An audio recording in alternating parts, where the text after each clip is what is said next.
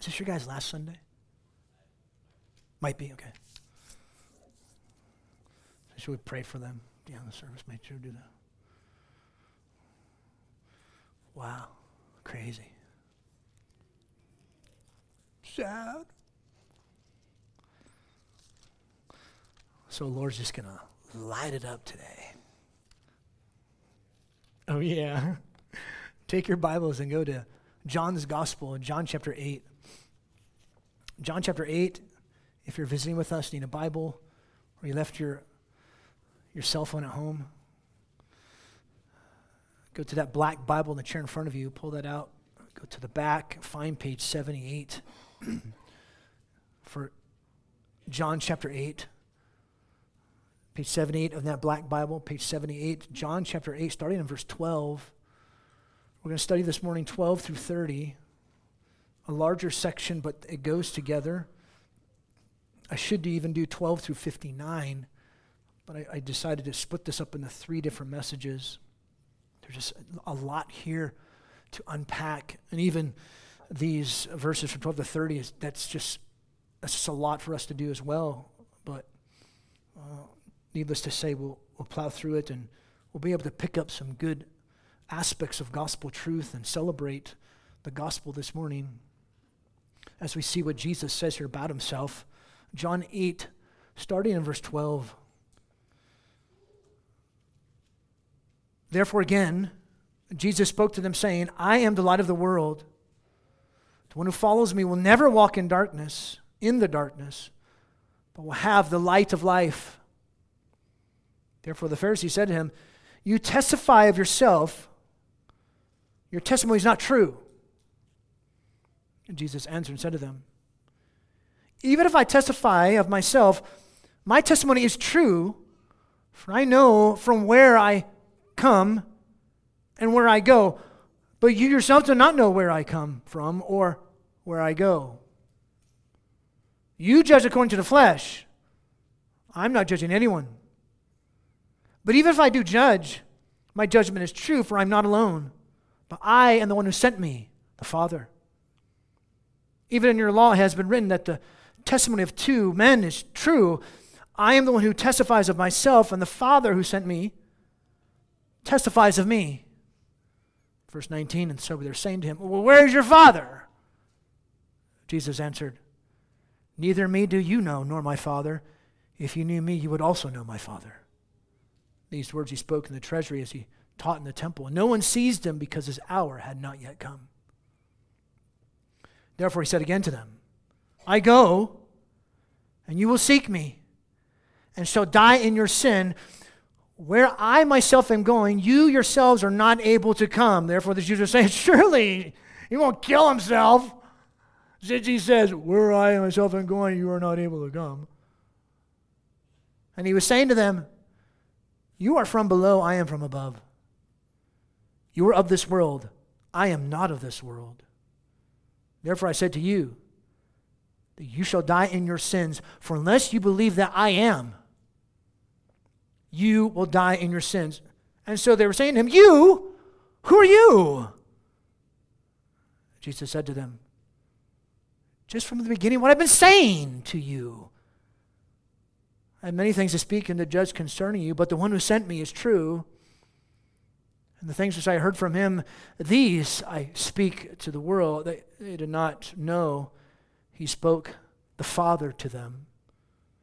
Therefore, Jesus said, verse 28, When you lift up the Son of Man, then you will know that I am. And I do nothing for myself, but I speak these things as the Father taught me. And the one who sent me is with me. And he did not leave me alone for I always do the things that are pleasing to him. And speaking these things, many believed into him.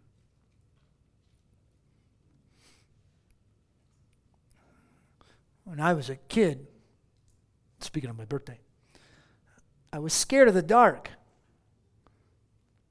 Most kids are scared of the dark. And even the world understands, though, that Light can dissipate fear, the fear of darkness.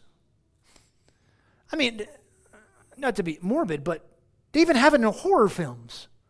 When does a horror film always happen? In the dark. It's always happened in the dark. The lights always go out. I mean, they're going to have things that happen during the day, but usually, most of the time, they present these in the dark. And the person's always looking for the light switch because it scares away the darkness. It'll scare away the boogeyman, right? Or so they think. Light scares away the darkness. I remember even as a kid, I'd be scared of the dark and I'd be like, oh no. And, and I remember the heater would come on. It would click on and that would comfort me. Be, oh, the heater's coming on. Oh, good. Isn't that weird as a kid?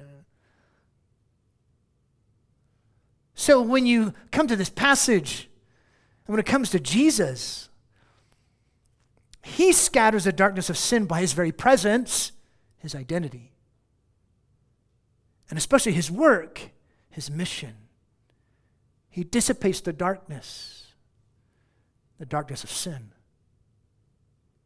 And we see this in John's gospel, telling the readers, those who he's writing to, come and receive Jesus, come believe Jesus, know Jesus. And today we'll see come to the light. Come to the light. Come to the light. Come to the light, or you will die in your sin of unbelief. I mean, how can you put this passage 12 through 30?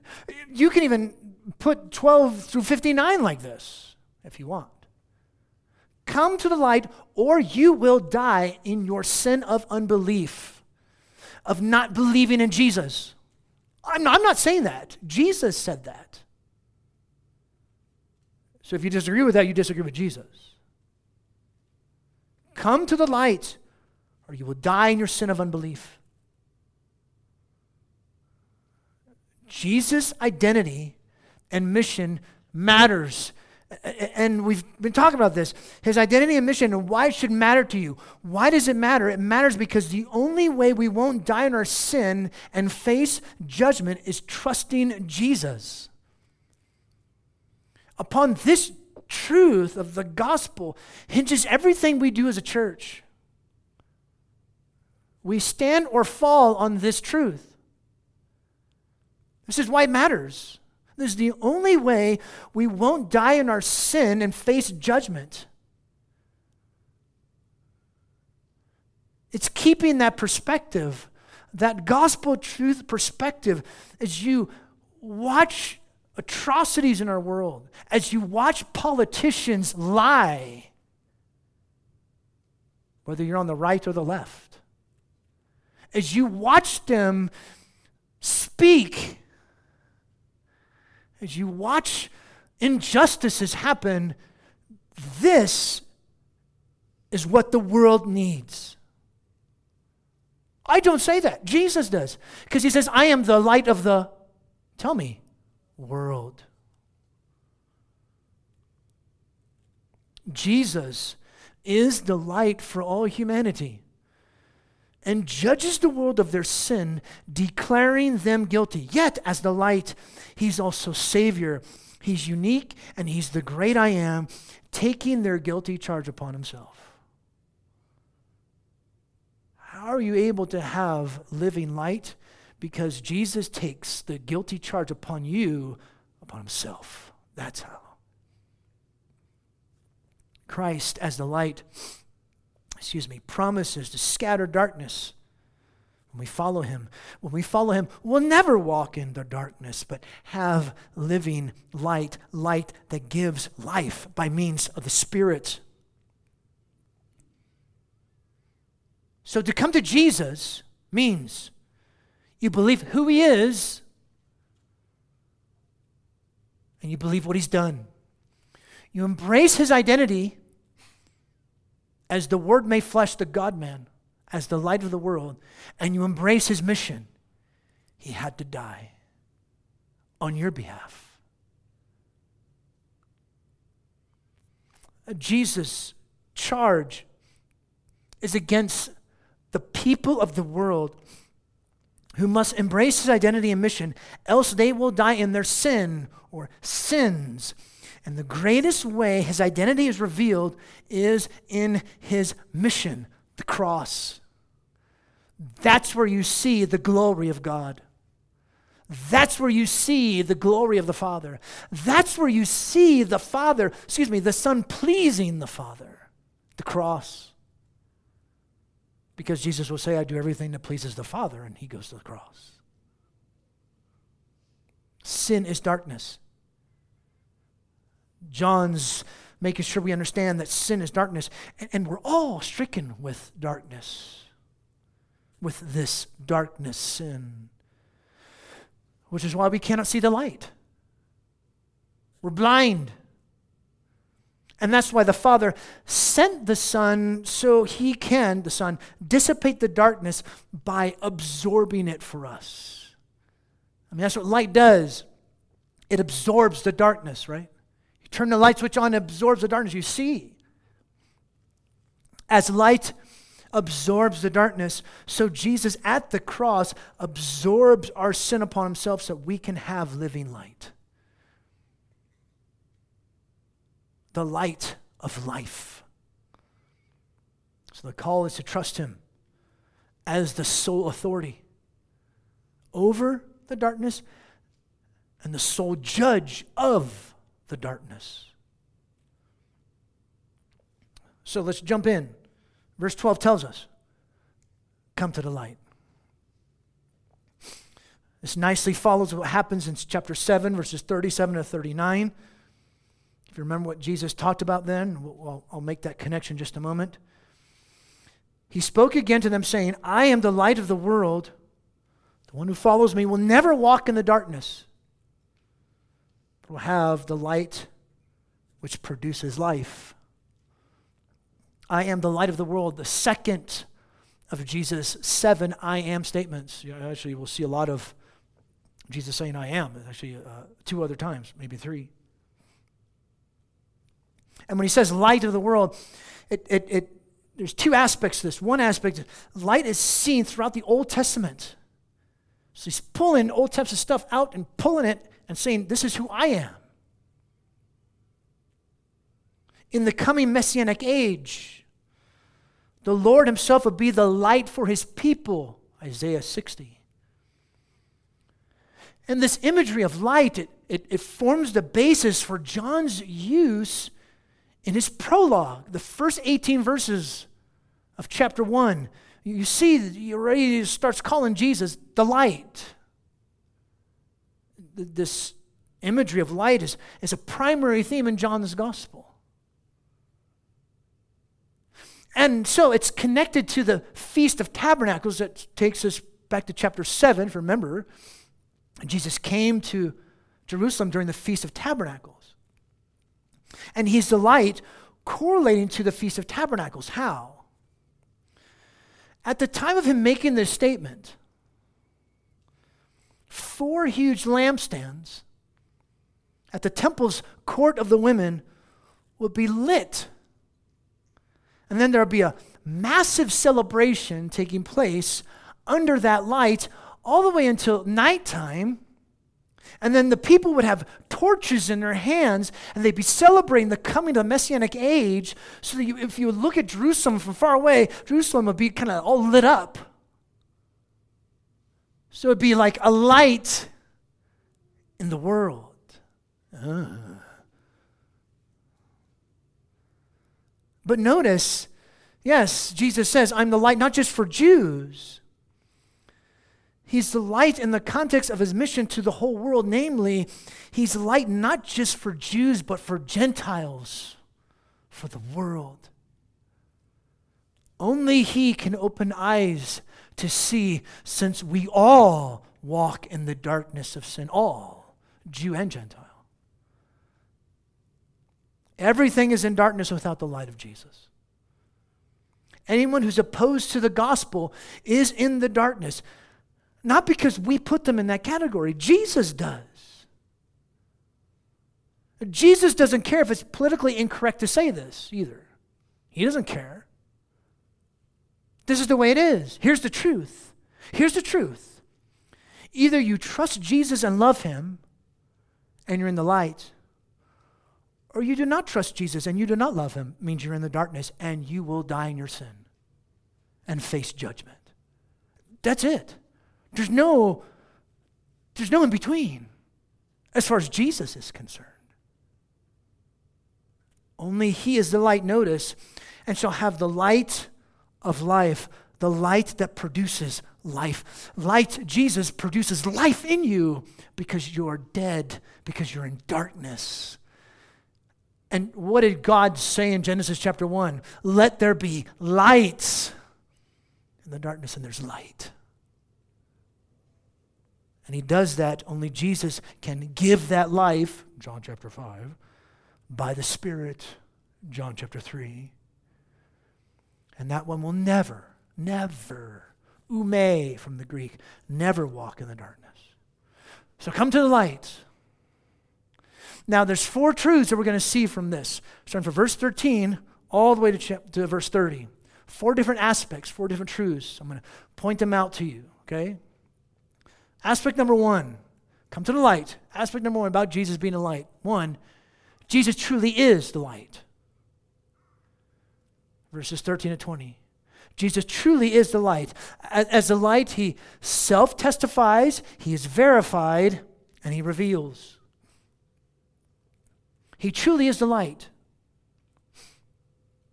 He's not making this up. Notice how this happens in verse 13. The Pharisees therefore said to him, You're testifying of yourself. Your testimony is not true. Why are they saying this? Because his claim was only from himself. And based upon the law of Moses, Deuteronomy chapter 17, Deuteronomy chapter 19, verse 5, it required multiple witnesses to verify a truth, or verify a crime, actually. They're trying to undermine him, though. But notice how Jesus responds in verse 14. He answered said to them, Even if I testify of myself, concerning myself, my testimony is true. Why? For I know from where I come and where I go. You do not know from where I come or where I go. It is true. Even if it's from, if it's from himself because of the fact that he simply is true. So it makes his claim valid and true. Light attests to itself by his very presence. Prove that light is shining. It just is. Light shining just self attests to itself that it's shining. Prove that the sun is shining. Go outside. You don't need to self testify. The, the sun doesn't need to prove itself, it just is. One does not need to prove life, it simply is. It's a brute fact. Jesus is a brute fact. He's the light of fact. The weight of the proof lies upon the one who denies the very reality of that proof, the very reality of that fact, the very reality of that claim. Two plus two equals four. Prove that.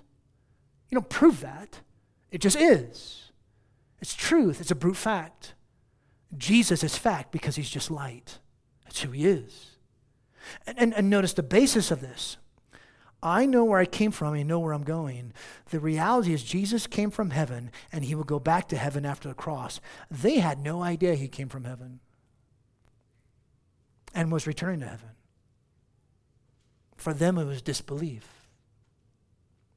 His testimony was true because he knew his unique divine origin and his destiny, his mission, identity, and mission. They knew nothing. They disbelieved before they looked at the facts. If they would truly look at the facts of Jesus' identity and his mission, they would see and understand where he came and, and where he'll go. Look at verse 15. He goes farther. You judge according to the flesh, not in terms of uh, something that's limited in their perspective, what they see. Instead, they should judge according to what is from above, what's heavenly versus earthly. In other words, he's saying you judge from what's shallow, what's superficial. Jesus says, I'm not judging anyone by that. I don't judge anybody for something that's superficial or shallow. But look at verse 16. But even if I do judge, my judgment is true. When Jesus judges, it's always true. Why? Because it's rooted in the Father, who's not left Jesus alone, he says. And that's true of Jesus' entire philosophy of ministry. The Father defines what the Son will do, and the Son does entirely what the Father wants him to do, entirely what the Father says. It's that connection that they have. Look at, he, he gives that proof even more. Even in your law, it has been written that the testimony of two men is true. This is human authority, which is directed by God's authority. And in their law, the testimony of two is valid. Deuteronomy 19, verse 5. But remember, Jesus is both the author and the writer of the law. And these do not contradict. He's proven it is really his law. So, therefore, he says, verse 18, I am the one who testifies of myself, and the Father who sent me testifies of me. The two qualified testimonies, the two qualified witnesses, himself and the one who sent him, the Father. These two created all things. John chapter 1, verse 1 through 3. They testify of his original claim. He is the light. And it's true because of his relationship with the Father and the Spirit, too. So not only did Jesus claim all authority here, but also complete truthfulness. He is the definition of what is true. He has full authority. He's fully true in his claim. The validity of his claim lies on those who deny it, not on the truth. Jesus truly is the light look what they say. Look at verse 19. And so they're saying to him, Well, where's your father? And, and they're not simply speaking in terms in human terms like his human father, but more so, they kind of mocked him. Which is why I, I, I was reading it like that in like a sarcastic way. Well, where's your father? They mocked him in his title for God, Father. They were totally and arrogantly ignorant of Jesus and the Father. And, and by their very question of Jesus, they were admitting they truly did not know him. Look at what Jesus says. Neither me, Jesus answered, Neither me do you know, nor my Father. If you knew me, you would also know my Father. Notice he says, My Father. He revealed their true intentions. Notice Jesus, he self testifies himself. There's a testimony to him. And notice how he reveals, he makes known who they really are. Their true intentions, their blasphemous ignorance is made known. If they knew Jesus, they knew the Father. They claimed to know God, but vehemently denied his Son. So they truly did not know. See, Jesus is the full self expression and revealer of the Father. So to know Jesus is to know the Father. A knowledge is given to you. Well, apparently they didn't like that. A populated, significant spot in the temple, of the treasury. It says, No one seized him, verse 20, because his hour had not yet come. They tried to seize him because his hour at the cross didn't come yet. So here's the first aspect I want to make known to you. Jesus is saying, I, He truly is the light. Aspect number two Jesus is also Savior, He's unique, and the great I am. Verse 21 through 25. And from this, we'll see believe His identity, lest you will die in your sins. Believe His identity, or you will die in your sins. Look at what he says in verse 21.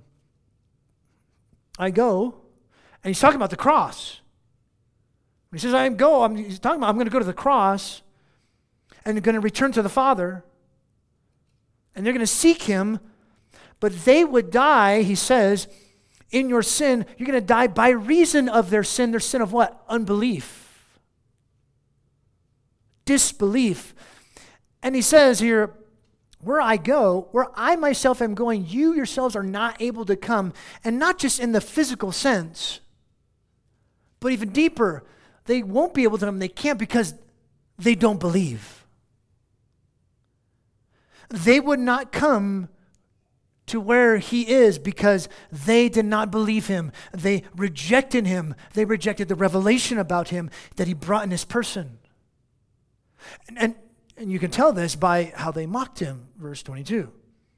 Therefore, the Jews are saying, Jews, the religious leaders, surely, not going to kill himself. It's, it's a mocking, uh, uh, uh, kind of uh, making fun of him, ridiculing Jesus here. But they're challenging his statement, and they're trying to slander him by claiming he's going to kill himself, which in Judaism was abhorrent. And they believed it was done by the insane. No, he will not commit suicide. Ah. But he would willingly give his life. They spoke better than they knew. He would submit his life, which was given to him by the Father. He would give his life because he does what pleases the Father. Then notice what Jesus does here he's going to mention first, he says here, I'm the Savior. Unless you're going to die in your sin unless you believe me. And then he's going to bring out how he's unique. Notice his uniqueness here from verse 23. He's saying to them, You are from below, I am from above. You're of this world, I'm not of this world. I'm unique. I'm distinct. I'm separate from you. What's the reason they could not come to where he was going? What's the reason they thought him to be insane? Because of these two antagonistic realities. You're from here, I'm from above. You're from this world, I'm not of this world. And world meaning that which is in rebellion against its creator. And because they were from the world, he's from not of this world, because they're from the world, they couldn't recognize his identity and mission. They couldn't see his uniqueness. His origin is rooted in God because He's God and He's light. Their origin is rooted in darkness, sin, death. That's the reason we need life from above. That's the reason we need the rebirth. That's the reason we need a new birth by means of the Spirit. That's why we need this. And notice how he emphasizes again he's Savior. First, he says in verse 21, you're going to die in your sin. Then he says it again here in verse 24. Therefore, I said to you that you shall die in your sins now. It's plural because, as Calvin says, the fountain and cause of all evils is unbelief. Evil and wickedness, they mushroom from the sin of disbelief. You will die in your sins, notice, for unless you believe that I am, ego e me. that's all it says in the Greek. Unless you believe that I am, which takes us back to Isaiah chapter 40 through 55, where God says, He calls Himself, I am He, I am the one, it's me. He takes them back to that. Unless you believe I am, you will die in your sin. Jesus is humanity's authority and judge. He's deity. The only way to escape from sin and its consequences is to believe in Jesus. It's the only way. You must trust Jesus to be saved. Else you will die in your sins and face judgment. This is the gospel. If you're here, you don't know Jesus, you must trust Christ or you will face condemnation. You will face the judgment of God forever. The way you pay for your sins is you're in hell forever. Or you can trust in Jesus, who paid the price by dying for sinners. He says, Come. Jesus gives us life because he is the light that produces life. It's that life that produces trust in Jesus to truly see him as he is. He's the only way you can come out of darkness and into the light. It's the only way. This is what our country truly needs. This is what our president truly needs. This is what Donald Trump truly needs. Both of them, Biden and Trump, need to bow before the Lord Jesus Christ and say, He is Lord, and repent. Both of them need to do that. And every other senator and representative in the office. That's what they should do.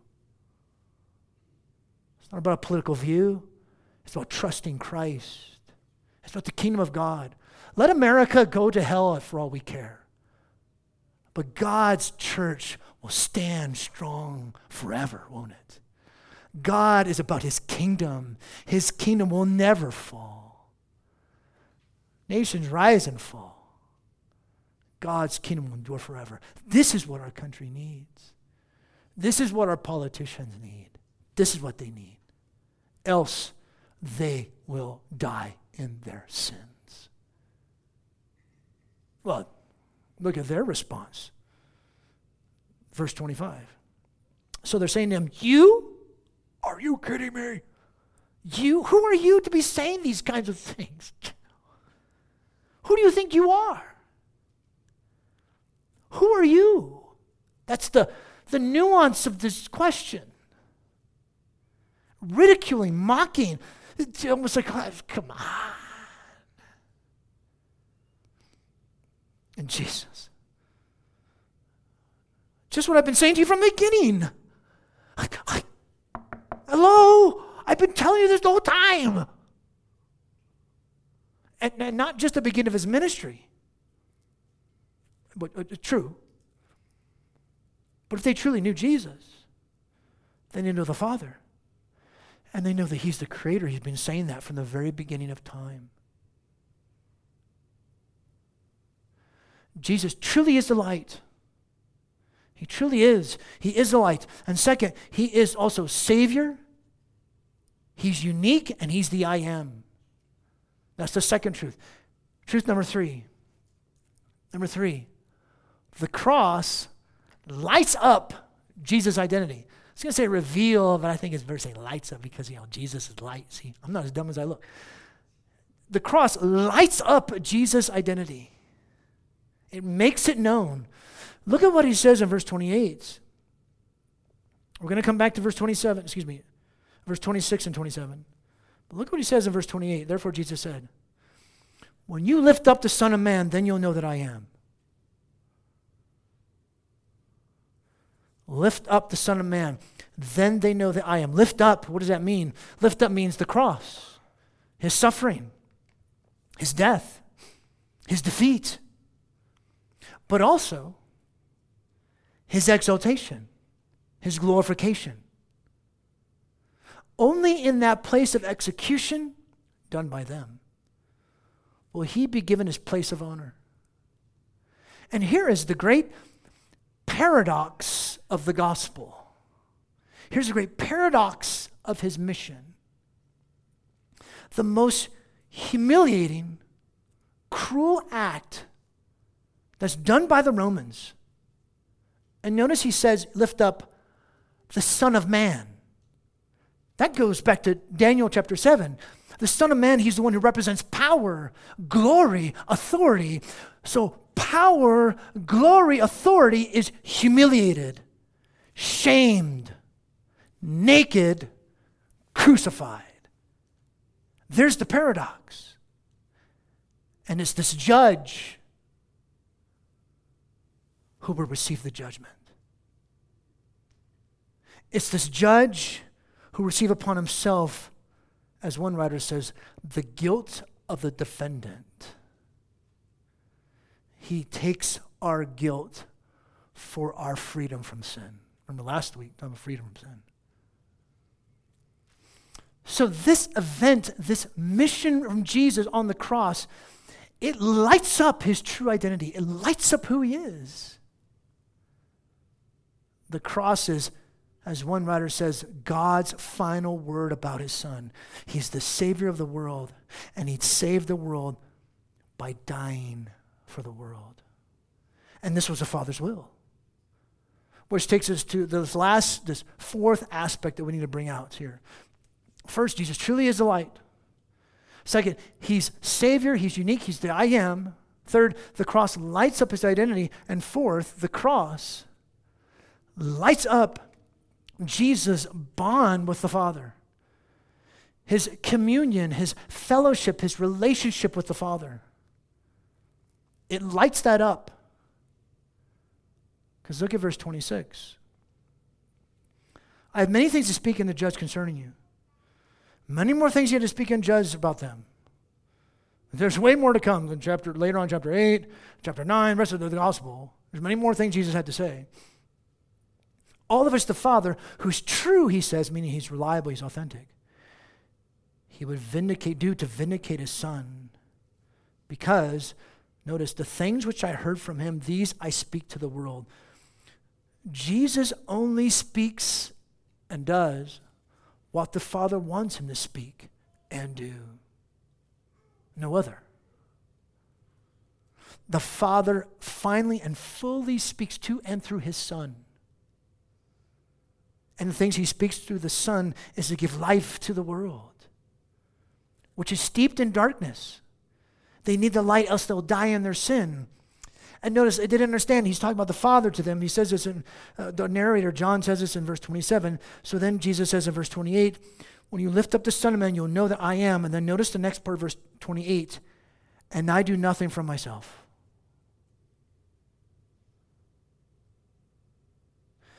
This mission, this event shows that Jesus has a bond with the Father. His mission also lights up the intimate relationship he has with the Father because he does nothing from himself. What the Father's taught him, notice he says, But I speak the things as the Father taught me. End of verse 28. Those things Jesus speaks, he only speaks what the Father tells him to speak and to do, which is the cross. See, it was the Father's will for Jesus to go to the cross because that's how we will glorify the Father. Chapter 17, verse 1 and 2. When Jesus is praying his high priestly prayer, he says, Father, the hour has come. Now glorify the Son. How's he going to glorify the Son and glorify the Father? He's going to go to the cross. And that cross, it shows this bond that Jesus has with the Father. Look, he says it even deeper in verse 28. And the one who sent me is, with me.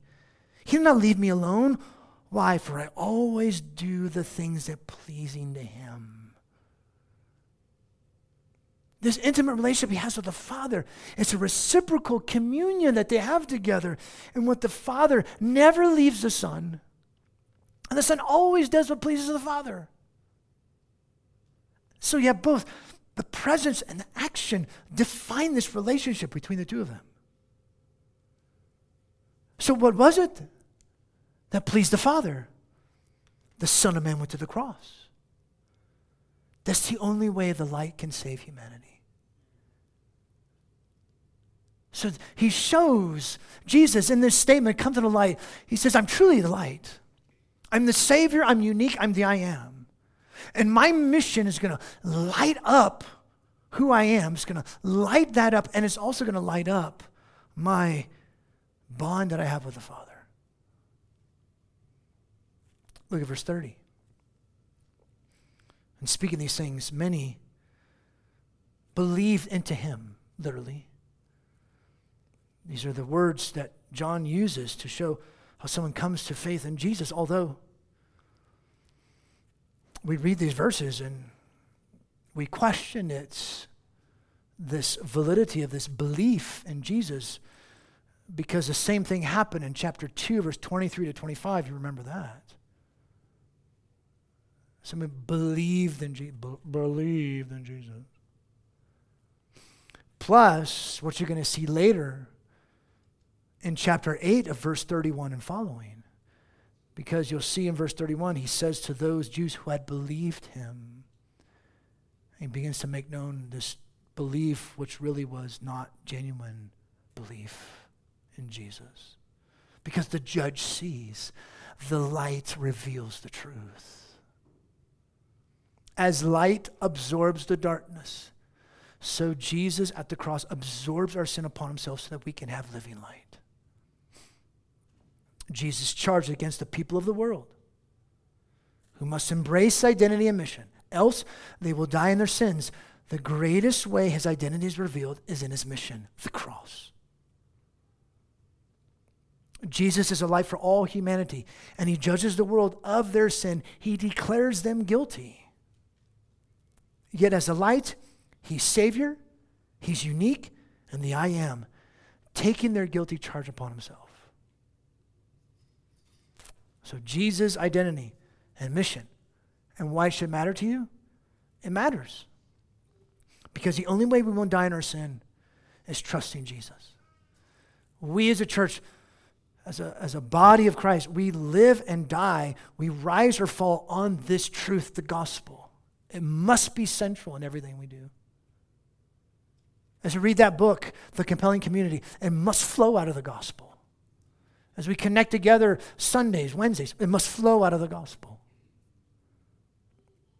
Come to the light, or you will die in your sin of unbelief.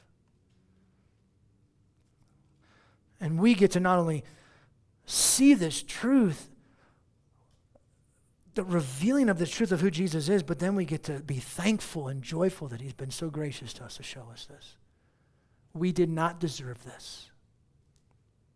So let's take a moment and pray and thank Him. Yes, Father, we do. We thank you. We were steeped in darkness. But your love, your grace, the light came and open our eyes by your Spirit so we can see who you truly are, Jesus. We pray that we will have a response to you in praise and thanks. We pray we'll have a response to you by having the same mercy and grace towards each other as a body. We are praying that we will hold fast to these words of the faith as a body. As we pray each week, at the end of our service, we pray that we'll speak to the world that they need the light. They need to be saved, else they will die in their sins. Come to the light, or you will die in your sin you will face the judgment of God.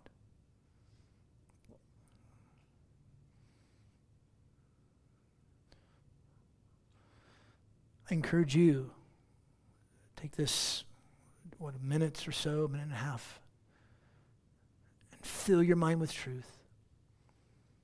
Fill your mind with the identity and mission of Jesus, who he is and what he's done. We'll sing our songs in a few moments, and we'll have our closing prayer. But I encourage you to take this time to ponder what we've seen in God's Word, reflect upon what we've seen God speaking to us this morning from His Word. Do that now, please.